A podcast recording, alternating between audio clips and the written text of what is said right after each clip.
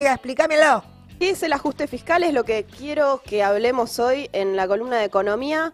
Y me quiero remontar a diciembre de 2019, cuando Martín Guzmán fue designado como ministro de Economía. Se lo conocía poco a Guzmán, pero había dos cuestiones que se destacaban de su perfil. El primero, que dijeron bastante, ¿no? Que era un académico reconocido, discípulo del Premio Nobel de Economía Joseph Stiglitz, de matriz neo-keynesiana. Y en segundo lugar, que era especialista en negociación de las deudas soberanas, es decir, de las deudas de los estados. ¿Ya tenía experiencia? No tenía experiencia, tenía muchos estudios. Ahí va. Pero muchos contactos también.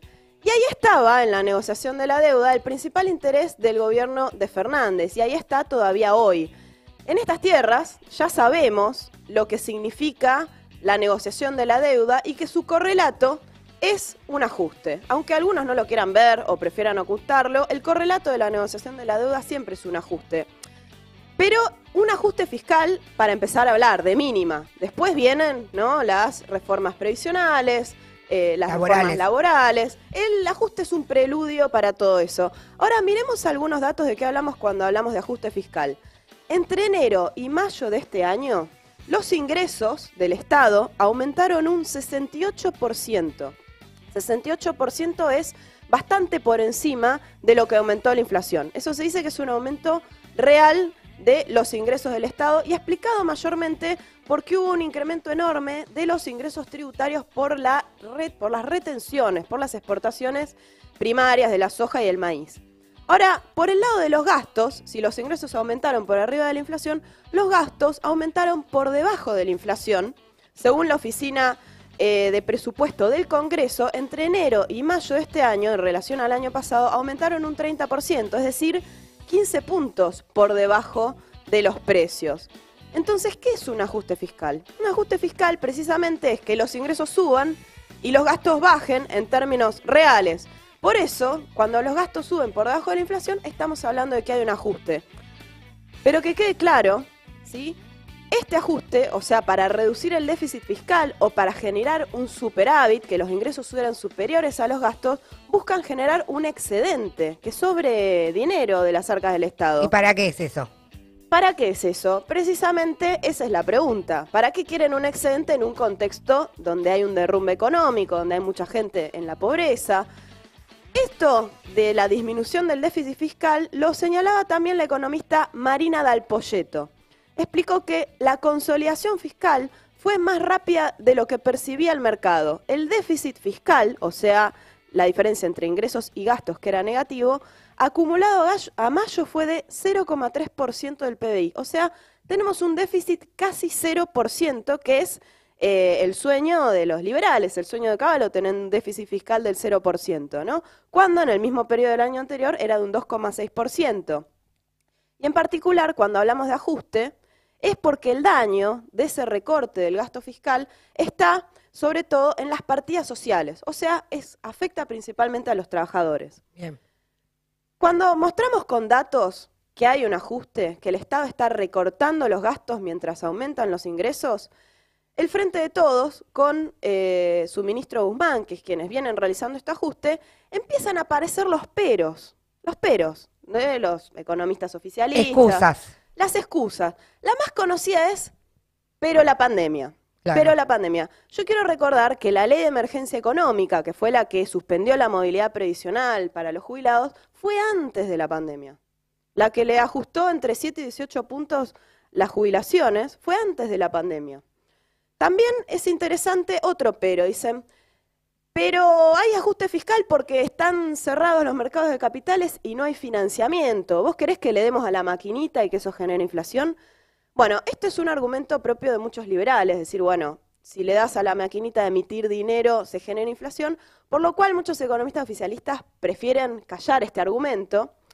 Pero entre otras cosas que callan, también hay que mencionar que hay recursos. Por ejemplo, decíamos recién el aumento de, la, de los ingresos por las retenciones, por las exportaciones, porque hay un aumento de los precios de las materias primas, pero también hay un, silencio muy importante sobre las ganancias que tienen los grupos económicos, las exportadoras, los bancos, ¿no? las privatizadas de servicios. Hay sectores que están ganando mientras la economía tiene una crisis muy profunda. También hay otro pero, ¿no? Que no sé si lo leyeron a Sayat hace una semana justificando que esto no era un ajuste. Dice, pero mirá si van a estar aplicando un ajuste por adelantado antes de la negociación con el FMI si todavía no cerraron un acuerdo. Bueno, ya conocemos lo que es el FMI y cómo son las negociaciones. Yo me remito a los hechos, a los números. Acá hay un ajuste. Y después hay un último pero, que también es muy interesante. Dice, pero es Guzmán el que está haciendo un ajuste. No, no es como si no fuera parte del Frente de Todos, si no fuera ministro. Como, claro, como si el ministro no lo puso Fernández y no lo vale todo el Frente de Todos. No quiero ahondar acá en los roles que juega cada ala dentro de una coalición de gobierno, pero hay que recordar que Guzmán lo que dice es que su ruta, su hoja de ruta, es el presupuesto 2021. Y el presupuesto 2021 lo votó el Frente de Todos. Veamos un poquito, repasemos cómo fue esa votación. Creo que este presupuesto contiene un enorme esfuerzo hacia eh, la construcción de ese sendero a una sociedad más justa, más equilibrada, donde el crecimiento y la distribución de los beneficios de ese crecimiento eh, vayan de la mano porque nuestro gobierno no va en el sendero del ajuste, sino que va en el sendero de apostar al crecimiento, al trabajo y la producción. Eso es lo que fija este presupuesto. ¿Estamos en condiciones de lanzar la votación? Bien, se lanza la votación. Bueno, ahí lo teníamos a Carlos Heller, ¿no? Eh, presidente de la Comisión de Presupuesto y Hacienda de Diputados, a otro diputado del Frente de Todos, ¿no? A Itai Hagman defendiendo el presupuesto de ajuste, diciendo que no era un ajuste, y a la propia Cristina Fernández, que hay que recordar, es quien preside el Senado, donde el Frente de Todos aprobó el presupuesto 2021. También hay que recordar otra cosa, cuando se votó el presupuesto en diputados, en ese mismo día a la mañana, acá estábamos transmitiendo la represión brutal que había a los vecinos de Guernica que estaban peleando por su vivienda, ¿no? Me parece que es un interesante símbolo. Y presupuesto también que votaron todos, o sea, estuvieron unicordes en eso. Así es. Eh, todos, ¿no? Excepto el Frente Izquierda, ¿no? Y también hubo abstenciones por parte de Juntos por el Cambio porque opinaban que tenía que ser mayor todavía el ajuste. Eh, pero para ir cerrando, un correlato de ese ajuste también es eh, lo que está sucediendo con los salarios de los estatales. Porque hablando de presupuesto, hay un dato que yo no quiero dejar de mencionar, que encontré por ahí que pasa desapercibido, que es el concepto del rubro de gasto de personal. El gasto de personal pasó en 2020 de 546 mil millones de pesos a 623 mil millones de pesos. O sea, un aumento solamente del 14%, con una inflación que está cercana al 50%, lo que significa un recorte de 180 mil millones de pesos. Para que nos demos una idea, 280 mil millones de pesos que se ahorró en salario, en, aportes personales de los trabajadores del Estado, es el equivalente al pago que va a hacer el gobierno argentino al FMI en septiembre de este año. ¿no? Eh, y como contraparte de eso, por ejemplo, tenemos que hay un empobrecimiento de los trabajadores estatales. Por ejemplo, lo que podía pagar un sueldo de una categoría de cero en mayo de 2016 llegaba al 67% de la canasta de pobreza, la línea de pobreza, y ahora está llegando en mayo de 2021 al 47% de la línea de pobreza. Ese es el empobrecimiento, el deterioro del salario real en el sector público. Pero no quiero, hay más datos para mostrar, es evidente, hay muchas evidencias de este ajuste.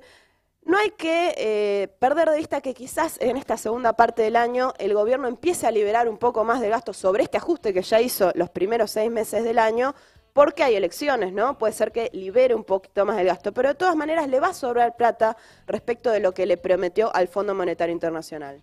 El ajuste fiscal, o sea, el recorte del gasto, es una receta propia de la ortodoxia económica. En el lenguaje de la realidad que viven millones hoy por hoy, el ajuste fiscal para pagar la deuda es sinónimo de hambre. O se defiende o se enfrenta, y acá tenemos al heterodoxo Martín Guzmán, supuestamente keynesiano, y al frente de todos, que ya decidieron de qué lado están.